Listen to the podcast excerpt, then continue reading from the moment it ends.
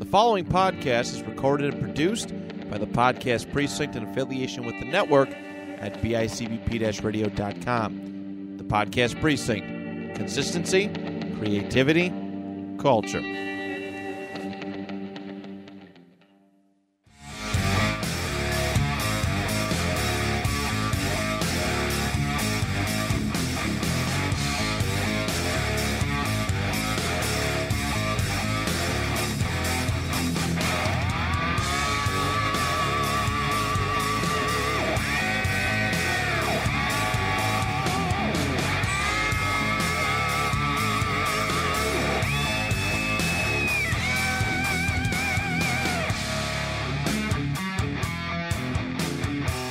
What's up, everybody? Welcome to a new episode of Hardly Kayfabe. I'm one of your hosts, Chris Chavez, joined as always by the two boys in the back. We've got Matt Johnson Hey, yo.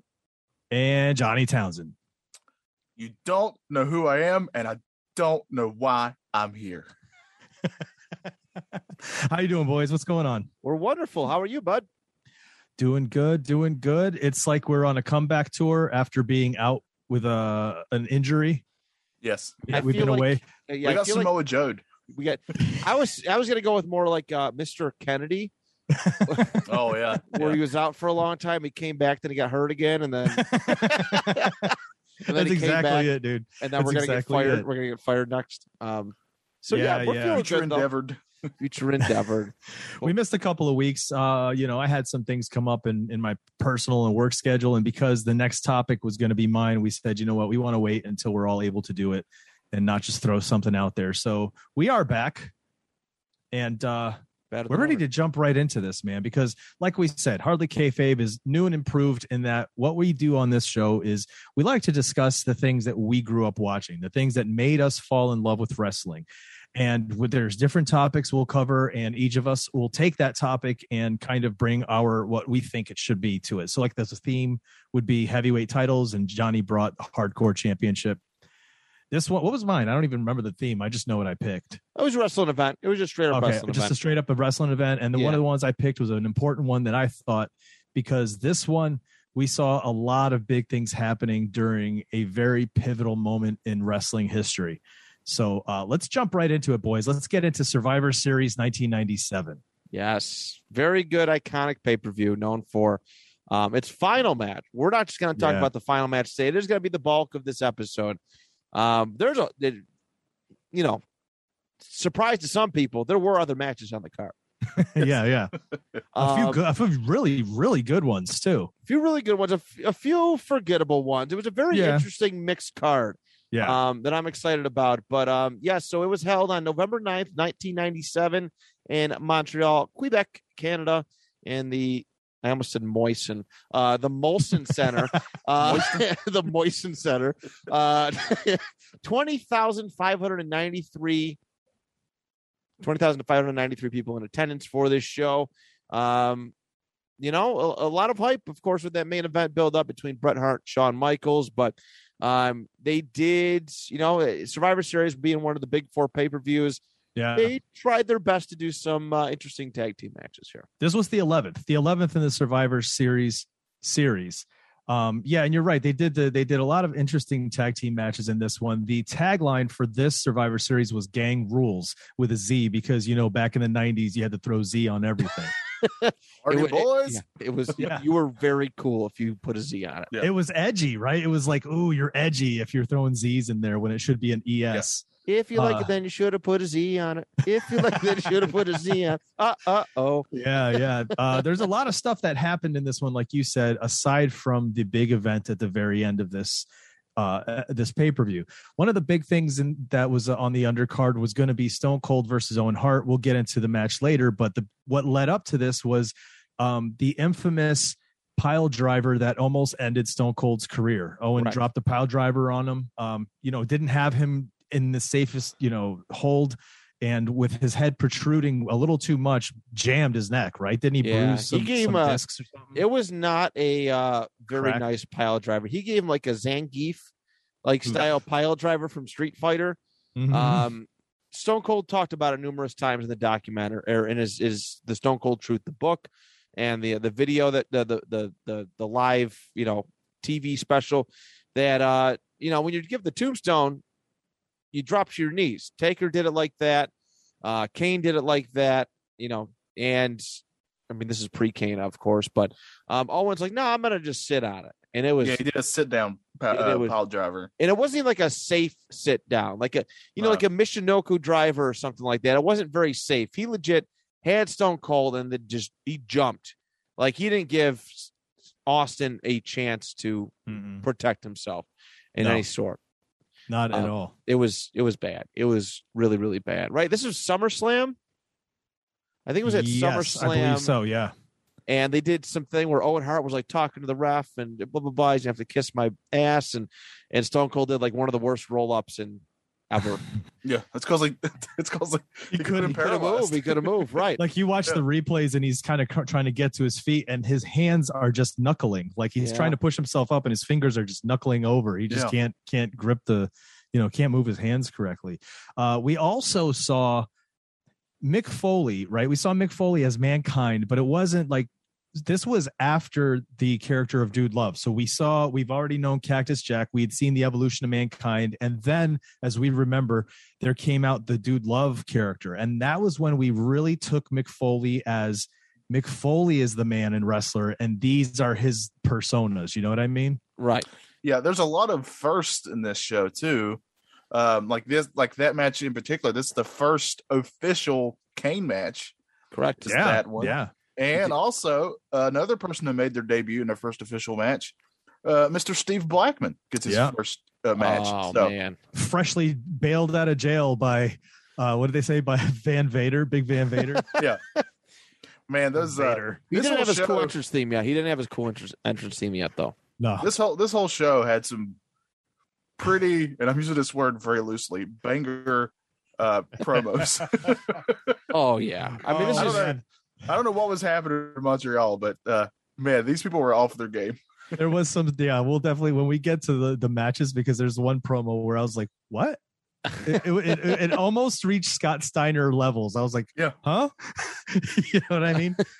Um let's jump into the card right? So Yes, the sir. first match we had were the godwins and the new age outlaws. So the godwins henry and phineas and the new age outlaws being billy gunn and road dog up against the headbangers Mosh and Thrasher against the new Blackjacks. Blackjack. So basically Bradshaw, Terry Bra- uh, uh, Terry Bradshaw. Come on, man. Um, LB. Wrong show. Uh, what's that? wrong show. No. Yeah, yeah. JBL and uh, and Blackjack Windham, Barry Windham. I was a huge Barry Windham fan from back in the day, WCW and NWA days, when he had the long blonde hair and just the Yeah. black vest. You know what I mean? Black trunks, just that Oh, kind of. I used to love that dude. So when I saw him on this epi- on, on this match, I was like, "Oh snap! It's Barry Windham." I just felt like like like a kid again, just popping for somebody I hadn't seen in a long time. I will He- say this: as exciting as it was to see them, I hate when they recycle like old tag team Yes, names. I do hate that they try to do this. yeah, Um, not a fan of the blackjack gimmick. Nah. No, I mean obviously didn't get Bradshaw very far, or Barry Windham for that matter, but um, Well, still pretty ma- cool to see them in that Yeah, sense. And this match, the beginning of this match will also tell you, oh, how times have a changed. and that Road Dog comes out saying some stuff you will you would not say today. No, not at not. all. Not and at I all. can't remember if it's in the feed for on Peacock or not, but um the crowd at one point Yeah, uh, chants something that you Say- also wouldn't rhymes say. with maggot, right? yeah. Oh, Yeah. Oh yeah, yeah. That And this happens, is a Canadian crowd. I thought they were supposed to be nice. dude. No. That also happens during during the uh during the, the last match when they're out out you know up up when all the refs are surrounding um Brett Michaels and and uh. Oh, shit, I did, did it it again, again, you man. it again. Shawn Michaels and Bret Hart. man, my brain's just fried. Uh, Shawn Michaels and Bret Hart. One of these kids is looking Shawn Michaels dead in the eye, calling him that over Yeah. and over. I'm like, did he just? Did that little kid just? That was the attitude What's era, man. on? It, this just is uh, Canada. it no, this is yeah. pre-attitude. Like attitude's just on the on the on the verge. horizon. Yeah, that is Yeah. technically true. Yeah. uh, according to WWE, the events of the end of this pay per view is really what kicks off the Attitude Era. So Yeah. that's what they considered to be the attitude, the start of the Attitude Era. So it makes sense, right? It makes sense that they came out kind of a, a little edgier. for sure. What'd you guys think of this match? This felt like, uh, to me, it was like, okay, this is what you're going to want to see for your opening match. It was okay. It was acceptable. Um, you know, you're you're getting just classic JBL stiff stiffness. You know what I mean? in a lot of this these shots. Uh, yeah, I think it's a you know it's an interesting mix. You gotta you gotta think of the roster at that time, and these were some of the lower card. You know, it, obviously some of the lower card. I, I, mean, New Age Outlaws. I, I wouldn't say that they hit their stride. Yeah, they were kind of mm-hmm. getting there. Uh, the Headbangers who were like, I don't know, they were they were pretty cool for the for their time. Um, you know, the Godwins that have been around for a little while, and then of course the new Blackjacks. I think this is like a, as a as an opener for a pay per view. I think this is perfectly acceptable. Now, does do any of these teams hold up like you know some of the great teams the '80s Survivor Series teams? No, not necessarily. But um, but I think for for an opener, I think this is pretty reasonable. I think this is uh this is a you know from a talent perspective and from the match quality, I I did like what this opener was. I think I've been spoiled from going back and watching old nitros because they would open a lot of their shows with a cruiserweight match and a lot of mm, those yeah. are just fun ways to open up a wrestling show, right? Like even if you don't even know who these guys are, you know you're going to get see some cool stuff. See some cool stuff, and that's not just trying to disparage anybody who was in this match. There's some good wrestlers in this. Uh, you know, this is right before Bradshaw joins Faarooq. Uh, you know, so mm-hmm. you're just seeing some stuff on the dawn, like it's you're watching some stuff just right before on the verge. Uh, I thought the match was was was all right. I I have a note here, and I guess I can go ahead and bring it up. Man, I understand that Survivor Series is one of WWF slash E's uh, major pay per views that they always try to sell. It's one of their main four, or whatever you want to call it. Right. I've never ever really gotten into them. really? Yeah, uh, it's just that like I just know that they're just throwing a hodgepodge of teams together, and uh, they almost always play to the same formula a lot of the times. They've definitely gone away from it but yeah. um I don't know. I like I said, I love the '80s and the early '90s teams. You're literally getting, you know, you're getting some cool team ups of wrestlers who didn't you normally see each other. The right. old, the old style, definitely. Um, but you are right. When they got into the '90s, it got it got a little wonky. They they were definitely like it was there's the one where it was like Undertaker, like Lex Luger, and, and a couple people on the team, and, and, these are definitely some of the weirder, the, the stranger, more unusual squads that they put. But yeah. um, but yeah, it almost like the, it, almost like here they felt obligated to continue the tradition, and they didn't have. Um, I don't think there was a completely, you know, like I said, not a shot at the wrestlers, but there wasn't enough star power in these matches. Yeah, because a lot of these guys would go on to be bigger names later, and yeah, yeah, yeah, for sure, yeah, exactly. Uh, which is not their fault. So, uh, so this is uh, the one thing that I really remember thinking watching this is uh, Billy Gunn becomes a really good wrestler. Yeah, he really does. Uh, yes, despite does. despite the moniker he's given here, uh, despite yeah. what the crowd chants at him, he becomes a really good wrestler. yeah, seriously. Uh, and Road Dog goes on to continue to master the mic. You know what I mean? He's he ends up being such a such a master on mic later on. What a great uh, what a great singer, huh? the one thing I do have to say about these four on fours is that the one thing I, I, noticed throughout each of these was it started to become very predictable in terms of the recipe, the, the formula. Okay, so now this one loses a team, many now this one's going to. Yeah, that's what now I was saying. One, yeah, now this one, and yeah. like you, it, I don't think maybe there was one match where it came down to three against one, where you saw more lose on one side than another. But overall, yeah. you follow the same back and forth. It's, it's not there's nothing that's kind of got it's not a roller coaster you know what i mean? You kind of know where you're going with this ride. It's almost like mr toad's wild ride you know where it's going and it's kind of fun at times but it's nothing that's blowing your mind just yet. No i agree. I, I do have to say my favorite probably survivor series matchup were the 03 it was the 03 um ones it was team angle versus team lesnar right when john cena turned oh, face yeah. and then they had the team austin versus team bischoff one later and it was incredibly unpredictable.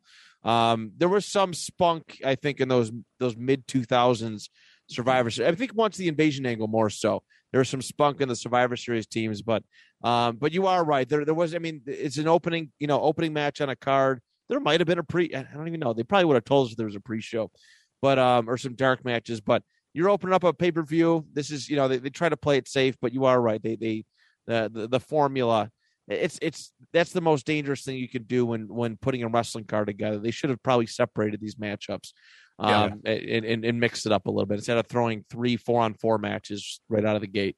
Yeah, yeah and I don't and I don't sure. remember the build up to these matches I, I uh, yeah, but uh, WWE loves to do when they build on these up that These guys are going to be on a team, but can they get along? Oh, yeah. They yeah. always, every always. time, never fails. Because it's always kind of there's going to be one member that you're just sh- like, what? Why'd they pick that person? Yeah. they're never, they're not going to communicate well at all. Or they'll put two people who are feuding on the same team on purpose. Yeah. yes. Uh, And that, that- type of thing. And, and that's the thing that can hurt too. I feel like because when you have these four on fours, there's so many men involved. And Matt, you know this from experience. You all have to have specific coordination happening and know how to call on the fly. That watching this, it felt like those were the matches where you saw a lot of like miscommunication at times, a, a few Yes. botched spots. You know, where it was just like, oh, okay. I was in one. I was in a match. Survivor Series tag match one time um, for a show in Syracuse, and um, yeah, the whole calling of spots. It was just, hey, who's getting out, in what order, and then oh, sorry, I broke the fourth wall. Um, yeah, so who's getting out in what order, and, and how is it happening, and and that's really all it was. Everything else is kind of um formulate there there weren't like the huge spots were the eliminations that that's that's what it was there Yeah. wasn't a whole lot of um you know everything else in between was just very simplistic but yeah. you know, at times you you got a limited time limit um, in some of these matches. And this one, it looks like they they let them go a little bit longer. I think they got like a 15 minute or so Yeah. time window, and uh, you know you can spread some things out, but it also leaves a lot. You know, it leaves some some low, very very low key moments in them. So very very uh, yeah, it's. It- It's, Yeah, a, it's a fun match to be in. There's no doubt about it. It's a fun match to participate in, but uh, from a fan perspective, not always the best. Not always the best. when you're looking at these matches and you're seeing what how much time some of these four on fours got, it surprises me knowing what the other what else was on the card at the end of the night and how long they went. You know what I mean? right. So uh let's go on to the next match. We had the Truth Commission, which was the interrogator, the jackal, recon, and sniper who defeated the disciples of apocalypse, eight ball, chains, crush, and skull. Wow. A lot of these people would be repackaged. yes, big time. What did Crush come come back as? I can't remember. I kept looking at him going, what else was he known? Well, as? he was he, he was around before. See, Crush was around in the early '90s. He did, was doing Kona Crush, where he was the Hawaiian dude. yeah, he had that. yeah. Then he came back as Demolition Crush. Demolition. That's he was right. he was the third person of Demolition for a little while, and then he came back as this. He came back as a biker, The disciple. The disciple. Again, w- what a what a match, huh? yeah, it's something. Dude, the interrogator, okay? Robert, how do you say his name? Robert M- Melee? Maye- Melee? Couldn't tell you. Where Let did this see. guy come from? What a Yeah, monster. Robert Melee. He's is that? Oh, that's I remember El him in Deadpool Gigante. 2. That's El Gigante. Is he El Gigante? Yeah, that's the dude who faced Undertaker at WrestleMania nine. Goliath El Gigante. Wow. That's interesting, dude. This was quite that was this was one of those matches Wait, where hold on, no, he's not. wrong one, huh? Wrong That's what I one. thought. I was like, that doesn't make any sense. I just watched this. Yeah. Well, he did get somewhere. They look very they look very alike, but that that Giant Gonzalez dude, he kind of uh they kind of bounced him around a little bit, but yeah. uh, very similar, you know, body types, I guess. This match though was one of these, and I, and I and I got to be honest, I kind of tuned out here and there because like I this was one of these matches. Kurgan. Kurgan. yes, Kurgan. Yeah, and he become uh, I, I oddities. remember him from the oddities. Yep. Yep. Yep. But yeah, right. This is one of these matches where unfortunately I was like, what's going on on Twitter? What's happening on my Yeah. Facebook right now? Oh man, Is there yeah, anything that's when you find happening on terrible Instagram? news. Yeah. Yeah, yeah, yeah, basically. And I'm just like, okay, I'm kind of tuning out. There was nothing at all holding my interest in this match at all, except for JR and King's commentary. Because for me, I mean, that they're always such a great team together. You know what I mean? The King just has such a Jerry Lawler has such a way with just I don't know. He's he's that weasel you want to punch in the face. He does like, Puppies! just just the way he talks. You know what I mean? Where's he going? Where's he going, Jr. like He actually is very good on commentary. but that was the only. I mean, that was the most entertaining thing about the match on for me. For me personally, Yeah. Yeah, I mean, it, we just heading into this match, even though again, considering the roster at the time, this is this should should have been on Sunday Night Heat. this is not pay per view worthy. it's so at all. tough, dude. Unless unless all of your big men are super athletic and extremely talented, it's tough to have a whole bunch of big men in the ring and Yeah. make it look good. It's just Yeah. tough. Yeah, I mean, neither of these teams ever made it very big, right? I mean, I know the Disciples of Apocalypse are around for about two years, Mhm. And the most I, I mean, the most I remember them from back in the day, without looking back, is that they had two teams. I think in the WrestleMania 14 Battle Royal, Tag Team Battle Royal, and that was about it. But they were around for a while, but they just didn't do anything. Um, very, very unimpressive, you know, kind of group. And then yeah, the Truth Commission didn't last for uh, a very long time either. So it definitely felt like a throwaway match. Should have been on Sunday Night Heat, you know, and obviously they gave them the lesser time limit. They only went ten minutes. Uh, so yeah, not not not impressed. Not impressed with Survivor Series match number two. Uh, next match, we had another four on four Survivor Series elimination match. Team Canada, the British Bulldog, Doug Furnas, Jim the Anvil Neidhart, and Phil Lafon. Which technically only one of those guys was from Canada. Right, which is amazing. uh, against Team USA, Goldust, Marc Mero. Uh, this is Marc Mero when he's got the uh, the boxing gimmick going on. Oh, Steve love Blackman and Vader with say, and they have Sable at ringside. Yeah, let's talk about Vader's promo before this. Uh, He's usually a good promo. Like usually it was off. It felt off to it me. felt very off, and I he was kind of meandering. Honestly, uh, it was almost entering Sid Vicious territory. yeah, we- yeah. When Vader's on, man, he's on. But there was a, you know, this his WWF run was so subpar, um, Yeah. for a lot of reasons. But you know, very, very forgettable in a lot of instances. And yeah, that promo definitely didn't do him any justice. but I, I will say he seemed to, despite being one of the biggest guys there, uh, be the one who carried a bulk of the stuff for his team. Yes, yeah, For sure. Time. He he put in a lot of work in this match. Uh, this match was 17 minutes, not the longest of the four on fours for the night, but so far the longest from what we had seen. And you're right, he took on a lot of the work here.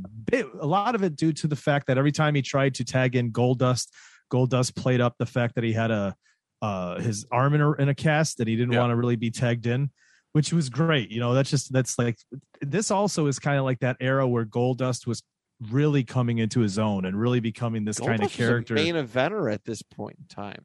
You know, I know what that- I Oh, know was this- he right this- by now? I mean, around this time, yeah. I mean, I know this match placement isn't all that great, but he debuted in '96. He was in feuds with you know uh, Razor Ramon right out of the Oh, gate, that's- Undertaker, okay. Mankind. Like he, Goldust was supposed to fail.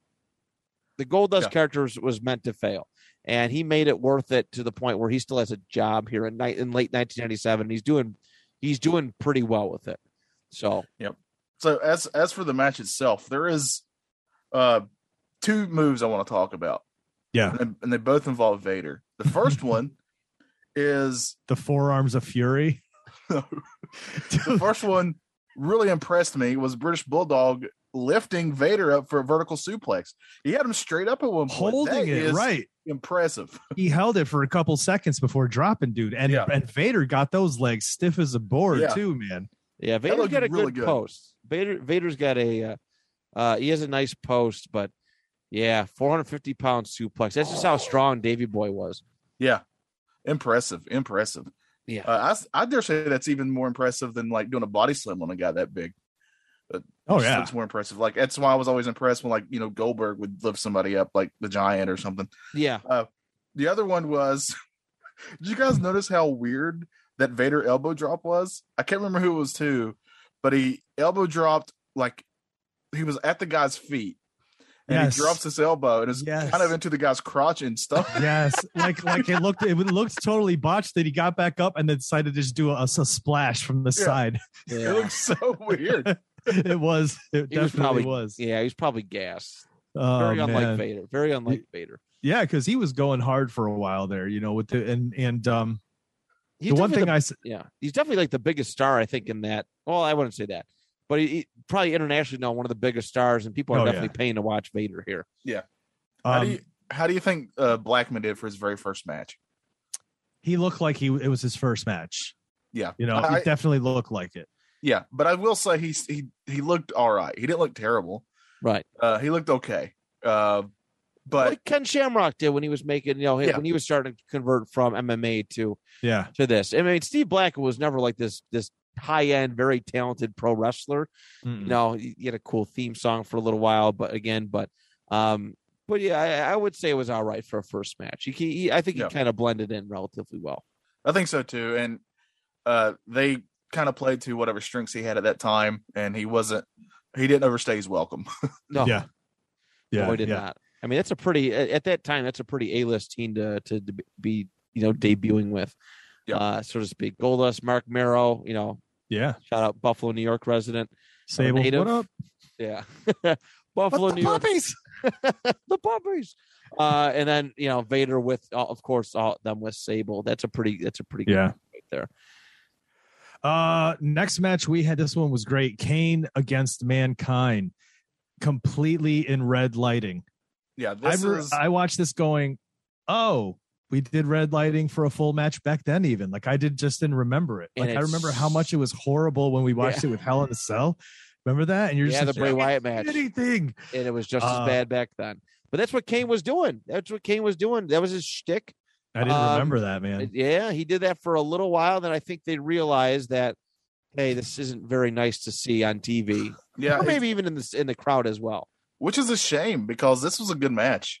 Very good Uh, match, really dude. good match. This really because this was Kane's official first match, like his actual official first match. And what a guy who's going to make you look good, right? That's that's Foley's calling card. He'll make you Yeah. look great. He's gonna sell for you. And JR puts him over. JR puts him over as Mick Foley and as Yeah. the man who puts his body on the line for everyone. Like, look Yeah. at what he's doing for you people. people's basically what he's saying. And this match is just you can just watch this one match here and you'll say, holy, all these bumps he took in this thing, or Yeah, even dude. from having the stairs thrown into your face, he just took it right in the face. Oh God. Yeah, yeah, he ate it. He, he Yeah. definitely ate it. No, I mean, yeah, mankind's the per- first one. You want to establish Kane as a monster. Um, you know, mankind coming off of a of a pretty big heelish run. You know, Mhm. he's with Paul Bearer previously to this. Uh, you know, a huge. That's the kind of guy you put. You, you have Kane is to establish himself. Hey, I'm the new monster heel around here. This is my house, and and of course, Mick Foley being as selfless as ever. You know, I, I'm sure he doesn't have a selfish bone in his body, but he he knew that. Hey, I got to put over Kane here and make him look really good, especially after that debut we had a month ago. Yeah, for sure. Uh amazing match. Like you said, Johnny, so many moments where you're just like, oof. Because we know what it's doing to his body. Now, Yeah. after the fact, we've heard of everything. We see how he moves now. We know what he's doing. So when you think when he's throwing that elbow drop from the apron right down to the ground, and you're just seeing his hips and his legs just bash into Which the was- oh Which was something he did for his early career a lot too, Yeah, as Cactus yeah. Jack. So uh, while it was cool to see that move because it was kind of like the Cactus Jack calling card, like I'm with you. He had I'm a like, little oh, man. cactus come out in the match. Did you notice the bang bang? Yeah, He did yeah. a bang bang at one point, and it was almost like he's like, "Oh yeah, no, I'm Cactus Jack. I mean, I'm Mankind. Hold on." His head was just getting stopped being foggy. Uh, Yeah. that was a lot good of- match. Yeah, other people if they let a little cactus out, you know, they they can't go back to that state. Yeah, there's Oh, prison man. time. There's prison But time yeah. for that. Uh, but yeah, Kane ends up defeating Mankind, and and it's only a nine and a half minute match, but man, is it a banger from beginning to end. So that's something to go back. That's one of these ones that you would definitely want to watch. In for this- sure. yeah, very in good big man match, which you don't get off. I mean, you don't get often anymore. You don't get very good big man wrestling matches these days. But this one, Yeah. this is a good one. Yeah. I'm very biased because uh, of as established, I'm a big Foley fan, but I thought this was uh my this was my favorite match, despite that red the tent they tried to put over it. Okay. Nice, nice, nice. Uh, now we have the fourth four on four Survivor Series elimination match. Your favorite, Matt Ken Shamrock. I love Ken Shamrock. with Ahmed Johnson, fresh off of what was it? His spleen. What was it? What was it that got messed up? His kidney or something got lacerated. Remember that was Oh. the whole thing. Faarooq lacerated his kidney. or- or his Yeah, they were spleen having issues, and you know, it, it was more so about like Ahmed Johnson not like hating the Nation of Domination. Yeah, yeah. um, uh, yeah.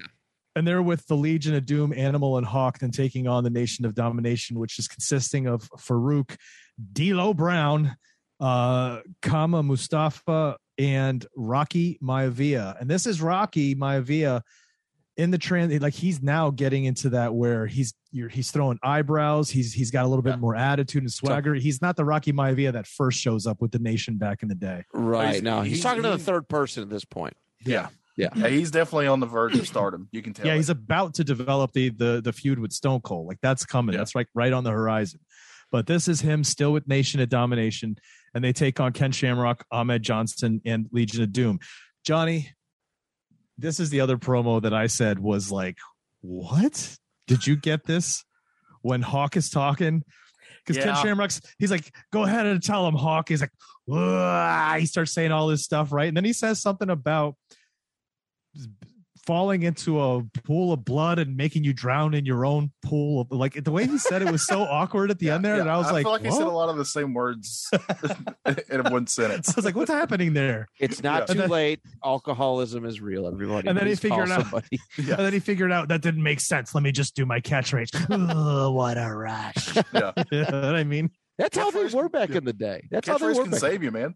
Yeah. it- Catchphrase it will really you. can. It that's did. how they were. I was just thinking today. I'm like, how many like Ric Flair promos have I seen it go off the rails? It, they'll start off with just just some weird saying, and then it'll eventually end up doing his his little thing. yeah, Um, yeah, yeah. you know, Ultimate Warrior was was notorious for like, what did bro? What? Yeah. what? Calling just say? upon the gods and the souls of the Eastern Hills. But he made it make sense. man. But yeah, Hawk was definitely not uh, the Hawk we all knew and loved. Yeah, that was an point. interesting promo. But this match, um, you know, this is a match that was pretty decent as well. Like I enjoyed watching it. There were some where I was just kind of like, eh. But a lot of the guys in the ring at the time, these are uh, some of them already well established. Some of them, like we said, on the verge of exploding. Ken Shamrock, how long is he now in the WWF? How many years is he, with He them now? debuted at WrestleMania 13 as the special referee, so it was just that past March or April. So yeah, You- so we've, he's on his way up in, in making his name really here. For sure, yeah, he's paying his dues. He's he's he's right, you know, going up the card.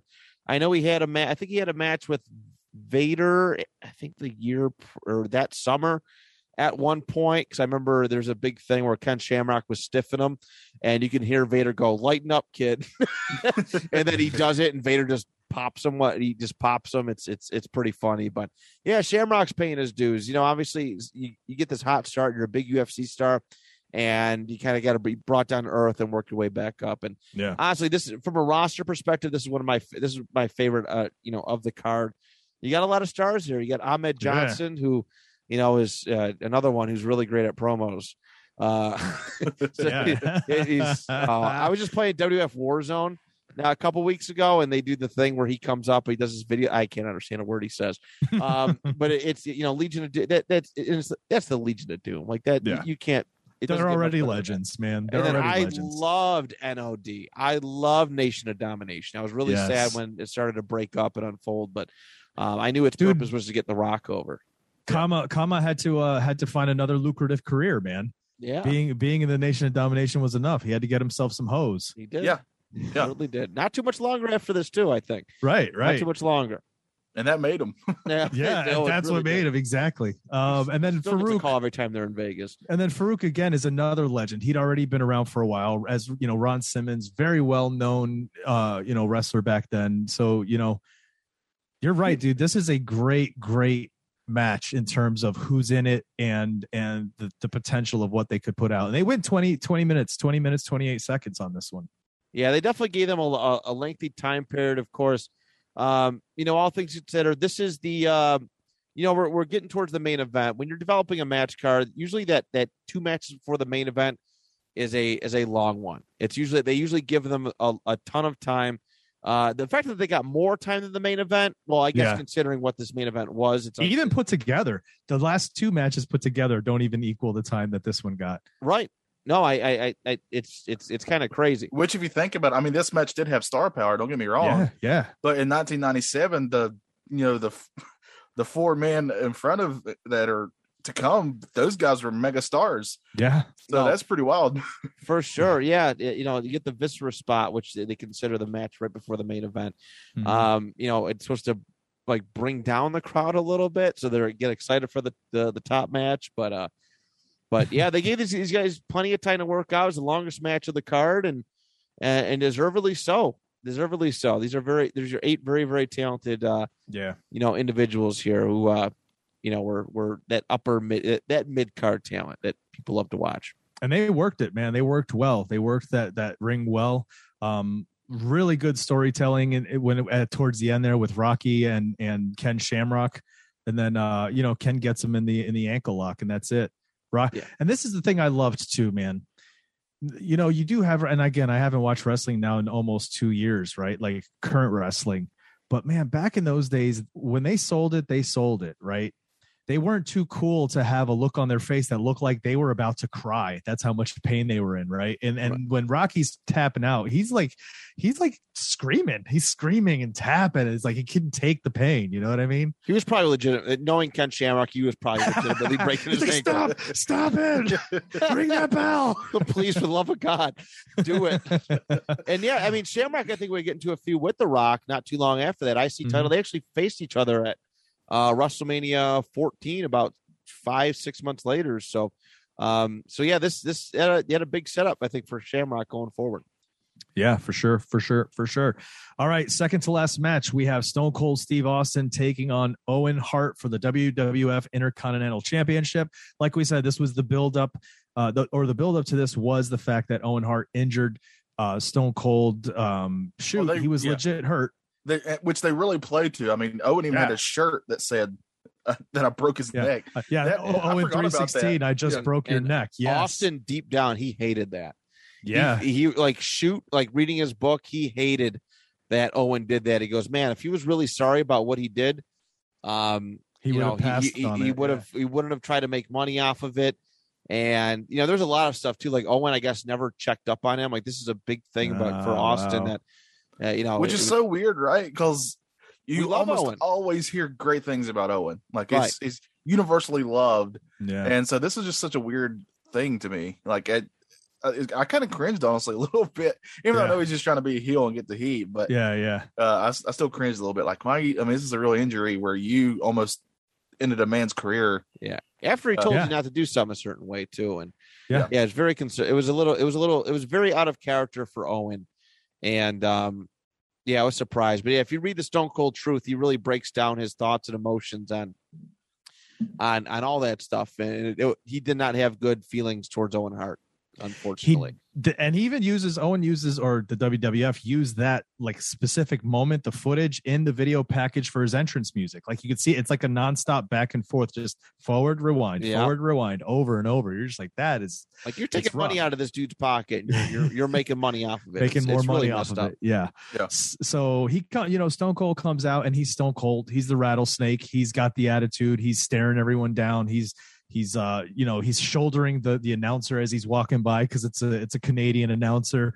And there was that one moment where he just goes straight to the crowd and he's like literally yelling at somebody in the crowd, "Come on in!" He sits and opens up the, the he's he's pushing open the the ropes to let the guy like, "Come on in, come on." I mean, he's just working that crowd, right? He knows what he's getting, what's going on because I mean, it's it's hometown, it's Montreal, it's Canada. Owen's Canadian, you know, everyone's gonna love him.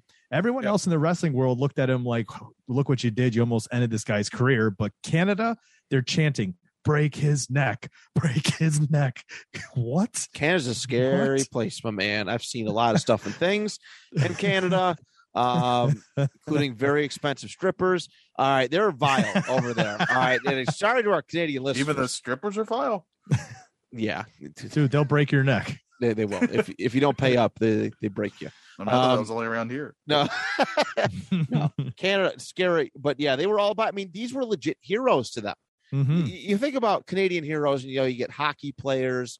Yeah. Um, you don't get too many football players, occasional basketball guy, um, baseball, but like the Hearts were everything yes. back then. The Hearts were Canada. They were the face of Canada athletics. Royalty. named- they, they named a, a, a hockey, like a junior league hockey team or something after Bret Hart.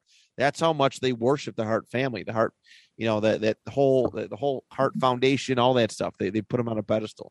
Yeah. So- Um, we open they, the they- match. They, jobbed out Owen Hart in four minutes. Yeah, yeah, four minutes. We open it with uh, Neidhart trying to uh, sneak up behind Stone Cold, and we catch a stunner immediately. Um, but then we, you know, we go to we get to where Owen gets the upper hand for a bit, and then you're right, it's just boom, boom, boom, we're done. And I remember going, "What? Why do I feel like like my memory told me it was a longer match, and that was much faster than I remember it? You know, what right I mean? with that Yeah. build up uh, yeah i if anything if i would have if i was to pick the way this card was laid out i would have gave it more time i would have probably put it at two and then i would have put that that that truth commission versus disciples of apocalypse in in its spot right here Yeah. little, little viscera spot match okay you know slow bring it down. everybody down. be like, ah, okay, let's get to the next one. Let's get to the next one and get them Yeah. built up. But Yeah. that's a, I mean that's a good story. It, it could have been to ease Austin back into coming in. Okay, go Yeah. out there, just give us five minutes of your time, whatever. Yep. Take it easy, see how you feel, and we'll go from there. And Uh, um, Yeah, quick side note on the Peacock uh, slash WWE network, they there's a really it's really short, but it's like a 15 minute documentary uh, on the creation of the Stone Cold Stunner. Highly recommended. It's actually pretty interesting. Oh, nice. oh, very Yeah, good. it tells you who came up with it and all this fun stuff. So Okay, We'll have to check it out. Uh, final match, the match of the night, the one everyone was looking forward to. The match for the WWF Championship, Shawn Michaels going up against Bret Hart. The build up to this is they've been feuding for as long as we, you know, we we know it feels like. Yeah. You know, the fact that Shawn Michaels was the Heartbreak Kid, this brash new generation of kind of in your face wrestling, more about flamboyance and theatrics, and Bret uh Bret Hart being this guy that's like, listen, um, no, it's it's it's about being athletic. It's about the science. It's about the, all the flash. You don't need all that. Even though I have a gimmick, you don't need all that, right? yeah, Um, so there's this whole buildup for it. We also know that there's this, you know, people aren't happy. There had been rumors that Bret Hart was going to WCW, then maybe he wasn't going to WCW, so no one knew Well, what was going yeah, on Here's the, here's the setup to that. Uh, WCW. This is when they were starting to sign people. yeah, this was the start And of the wars. They wanted Bret Hart pretty bad, so they offered him Mm-hmm. a, crazy contract. Mhm, And so, but Bret want, really wanted to stay because he was loyal. Mhm. uh, with Vince, and Vince said, "Okay, I'll give you a mil. I think it was like a million dollar contract for a ridiculous amount of years. I can't remember what Yeah. the, the length of the years were, but it's, it was long. But then, not too long after that, Vince sits him down and goes, "I can't pay you this, so I need you to because this because honestly, this was at a time where the WWE wasn't doing too great financially, no, and uh, so he actually told Bret to see if he could still get that deal with WCW. So Yeah. that sets that sets all this up. That's real world stuff right there. And behind the scenes, it was well known that Bret and and Shawn didn't necessarily see eye to eye. Yeah. Uh, and that uh, you know, some of those promos got a little too real, if you know Yeah. what I'm saying. yeah. And the Sunny idea- days. Yeah, it's real to me, damn it. That's how it was. That's how it was. yeah, dude. And And- it's sad that people took it that seriously. but it's true it's do. tr- it's true in that also um the real world thing was that the everyday wrestling fan was tired of the old caricature gimmicks. Like the fact that we still had the Godwinns like this is the end of the era right? We don't have like the the hillbilly guys that come out with the slap buckets and the farm animals right? Like with hillbilly jim ahead of them like like this is the end No, of that era and now we're starting to go into another era that there are characters except some of them are edgier and some of them play to blur the lines where you don't know if it's being real or not. So right.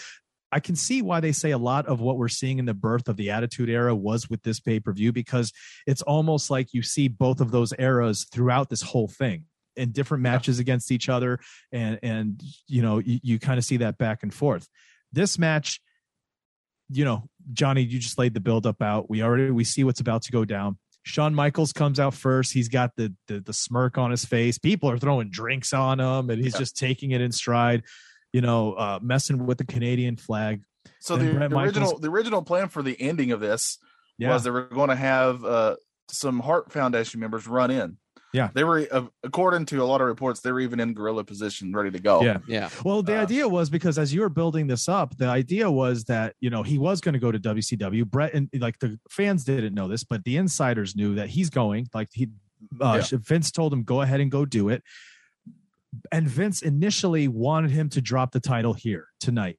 Yeah. And Bret Michaels said, or Bret Hart, Jesus, I'm gonna just keep doing it all night. Bret Hart said, I can't do that. That's my hometown. I can't, I can't drop it there. I'll drop it the next night on Monday Night Raw. And they're like, no, it's not going to work that way. And he said, no, I want to. Then Vince said, all right, fine, we'll do it that way. yeah. It it's. I mean, everybody knows what happens. Yeah. Uh, yeah. But the Uh, match is a phenomenal match. J- yeah, uh, it's really good. It's actually more of a brawl than you would think with these Yeah. two Yeah, Matt it and I were talking. technical at all. Yeah.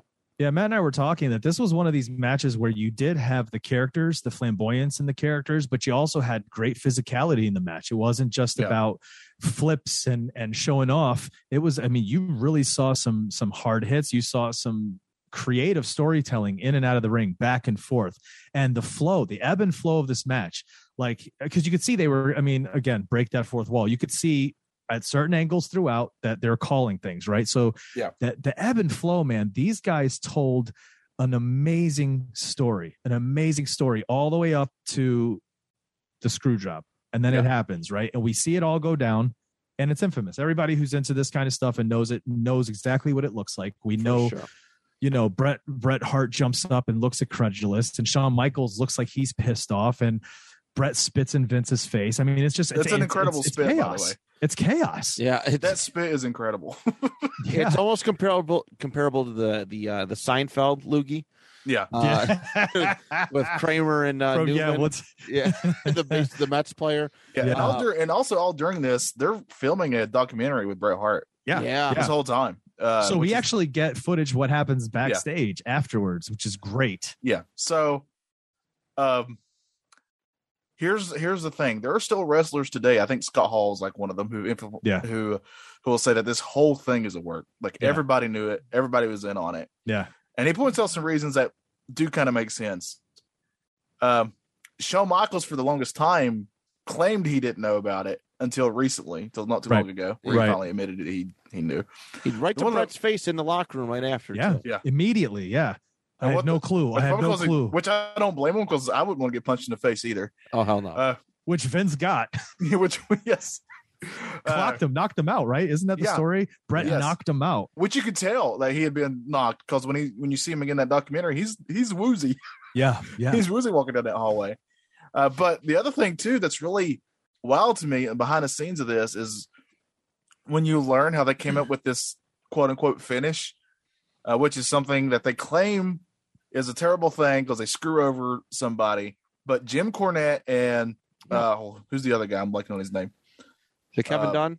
No, no, he was the so Vince Russo. Yes. yes. those two still to this day argue over whose idea it was. Yeah. No, Jim Oh, yeah, says that yeah. he accidentally suggested it. He said he said he looked back at a, an older screw job from like the 50s, 40s, something like that, and he brought up the Vince, and then they never said anything about it again. But they Mhm. actually went through with it. They they went through it. They did. it- He said. Uh, he said, Jim said, as soon as he seen Vince McMahon out there, he goes, "Oh, gotta go.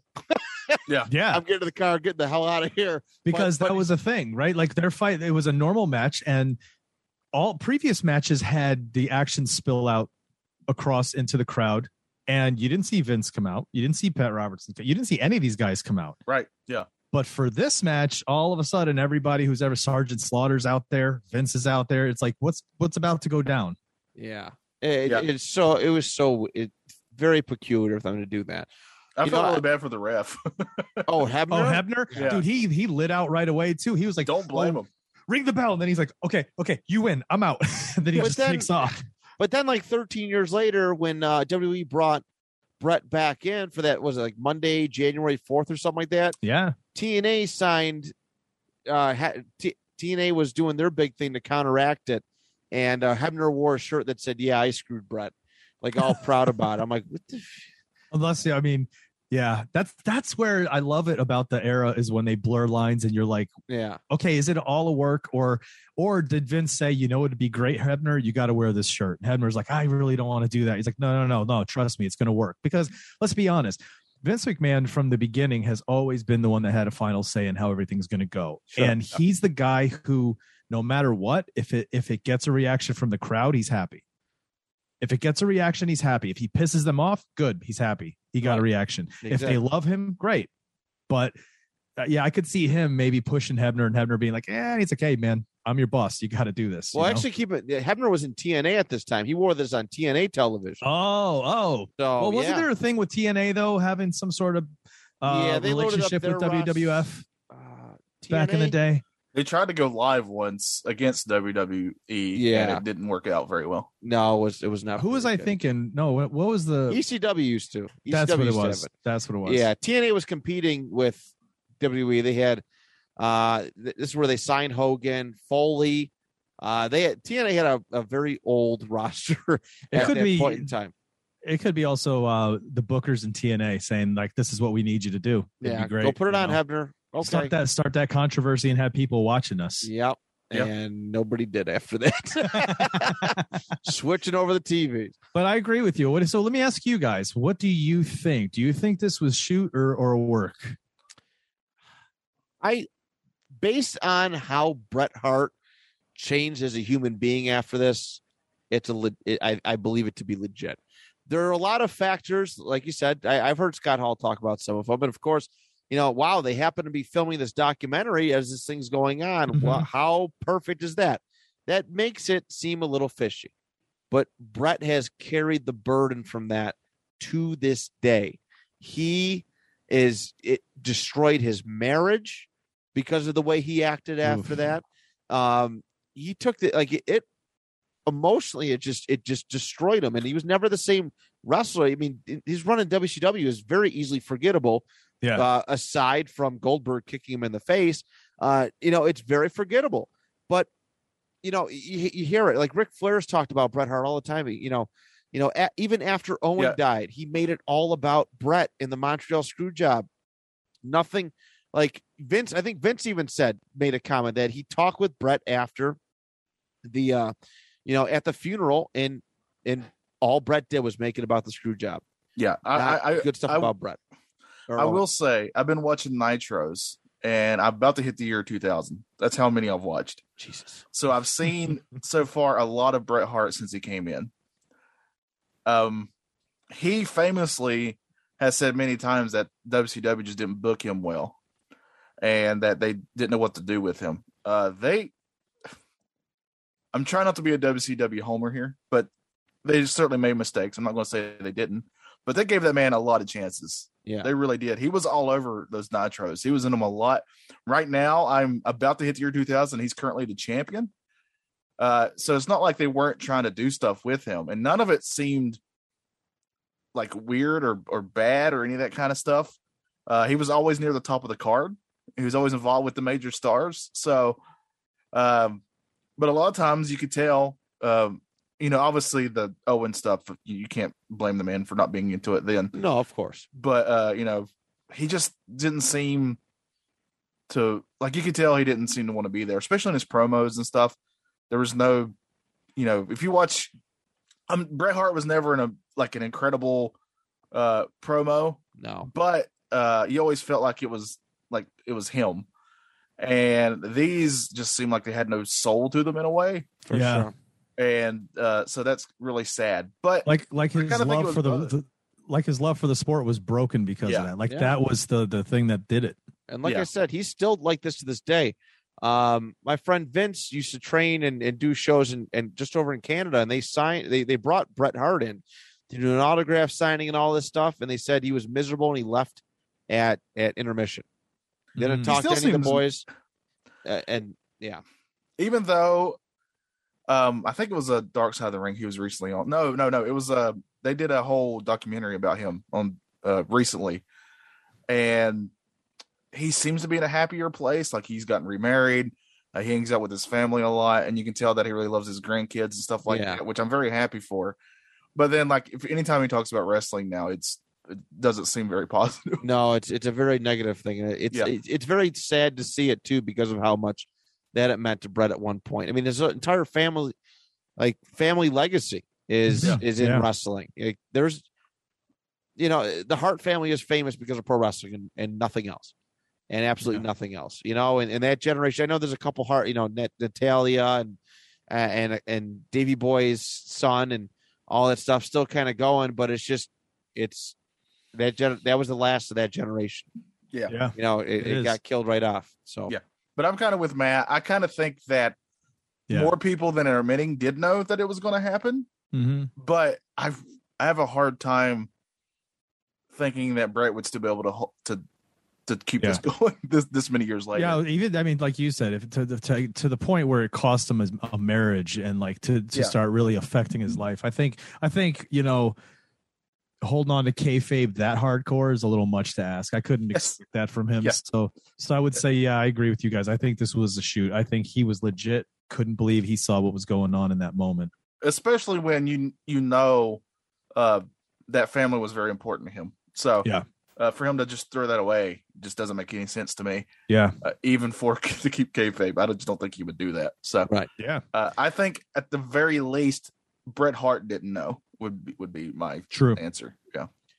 Well, gentlemen, 1997's Survivor Series. This is in the books. This goes down in history. And according to WWE, they say this is it. This is the moment at the very end of the night where when the Bret screwed Bret. the birth of the attitude era is upon us, right? We Yeah. are going to see Degeneration X reach levels of degenerate degeneracy that we've never seen before. We're going to see matches that you know you think to yourself, "What? This is on TV." Uh, but we also, because of this, this screw job also births Mr. McMahon. The idea that we now have this this guy that runs a company and and doesn't really care for the he's going to do what he wants, right. right. And he's a villain now. Yeah, and I will say about this particular show, while it had some decent matches on it, I kind of feel that if it wasn't for the screw job, I do not know if people would even be talking about this show years No. later. I kind of No. think it'd be kind of That's a good. forgettable. po- That's that's a good point. I mean, considering the rest of the undercard, I mean, it- who knows how the match would have transpired if everything went through seamlessly. But yeah, you're right. The screw job did give this Survivor Series some oomph. Uh, Yeah. You know, there's a lot of there's a lot of forgettable Survivor Series, and I I understand why I never really clicked for Johnny. There's a lot of very very forgettable uh, Survivor Series pay per views, but Montreal definitely. Um, you know, uh, the screw job definitely helps it. yeah, I I'm a will- Royal Rumble guy. Maybe that's my fault. Oh, I love that's when I start getting back into wrestling. Yeah. I Yeah. will say this, however, I hate the Montreal screw job because everybody tries to duplicate it now, and like, and they try to make it a work. And Yeah. I just, I'm like, really? They did it a year later. Yeah, A year later, Yes, right? The to Rock and Mankind. Mankind. Uh, Yes. the, the, they did it the Mr. tournament, McMahon. And he, he did Ring it the bell, ring the bell like, to "Oh, screw God, Mankind." Really? Yeah. But you could tell that it was like it was. Yeah. and they've done it dozens of times since then, and all sorts of you know all sorts of things. Oh God, screw job, screw job, and that's that's the one thing that I dislike about the Montreal screw job is that everybody's trying to you know capture that magic again, and it's just it nobody's buying it. No, no, no. It's like uh, it's like when mankind went off Hell in a Cell, right? That was amazing. But then, like every year, Shane McMahon's tried it, and everybody's like, "Yeah, we've seen this." Right? Yeah. Eh, and you then know? people get mad at him for Yeah. trying to make his landing not as bad. I'm like, yeah, I don't yeah, want the, yeah. I don't want the dude to break in half. So I'm yeah, yeah, exactly, exactly. So, no, I get you, I get you. But there you go, guys. Survivor Series 1997, like you said, had that not gone down, we may have forgotten about it, but it did, and it kicked off an era that we all grew up truly loving. Let's be honest, we loved the Attitude Era, and that Sure was did. for for us. This was what really, really kind of when I think back on wrestling, aside from the early like days when I watched NWA and WCW, the attitude era is what really brings the nostalgia feeling back. You know what I mean? It really does. So I can't wait to get more into the attitude era later. But that was mine, Survivor Series 97. What do we got coming up next? All right, so it is my turn to pick. Um, and I we're doing a wrestler biopic in in a couple weeks when we we come back here for Hardly Kayfabe. I have decided to discuss the career of one of my favorite wrestlers of all time. He was uh, at one point known as the model. He's also been Oh. known as a bunch of other things. Nice. We are talking the career of Rick Martel on next time or next episode of Hardly Kayfabe. Always Very wanted nice. to talk about him. Uh, you know, very very fun career, very interesting career. Uh, great great wrestling look, Yes. and you know, one of those guys who uh, his WF run was. Uh, I'm not gonna say it was forgettable, but it wasn't very accomplished. And you know, he was very accomplished in other places. So definitely something I want to explore there. Sweet, sweet, sweet, sweet. All right, before we get out, let's go ahead and promote our other endeavors, guys. Johnny, you want to tell them where to find you? I guess I feel like we just need to record us so we can just play it here. So I have to keep saying this all the time. Because you got a Uh, mouthful now. Yeah, uh, check out my other podcast. I do one with Matt called Retro Pop, where we discuss uh pop cul- pup pup culture, pup bunch of puppies, a whole bunch Yeah, of puppies talk and how they live talk about Anonymous? young dogs is all we talk about. and how they uh, live. pop culture uh, and history of things in pop culture. Check that out. Uh, Retro Blist uh, is where I talk about old school video games, and of course, the one I do with Chris, History Creeps, where we discuss uh, weird, strange events that have happened throughout history of us. And uh, also go to my Instagram, JohnnyIsm28. Uh, I do cartoons and stuff like that. Check it out. All right. Sweet, sweet, sweet. I have a lot, so I'm going to keep it simple. As my wrestling trainers used to say, keep it simple, stupid. Kiss. Uh, go to our network website, I'm just going to leave it at that. I have so much going on. Go to our network website, bicbp-radio.com. Podcast for literally everybody. I have way too many to name. Uh, y'all probably already hit stop as soon as I started talking. You probably stopped the episode as soon as I started talking. Go to our website, bicbp-radio.com. We have, I think we're almost at, we got to be over 50 podcasts by now. Nice. Uh, we're growing uh, and and just getting bigger by the day. So uh, just go support not only myself, Johnny, and Chris's shows, but everybody else that's a part of our wonderful network. For sure, for sure, for sure. Listen to what Matt said. Hit that podcast network because uh, all my other shows are on there as well. So, gentlemen, this was a good time. I'm glad we're back with Hardly Kayfabe. Hopefully, we're all healthy for the next couple weeks. Yes, sir. And uh, I can't wait to talk about Rick Martel and his little spray. Remember that thing? It was like those old school bug spray. things? arrogance. It was his, it was perfume arrogance. It's amazing. Uh, yeah, can't wait. So until next time, thanks so much for listening, everyone. We appreciate it. Uh, we'll see you on the other side of the mat. Until then, we're counting out.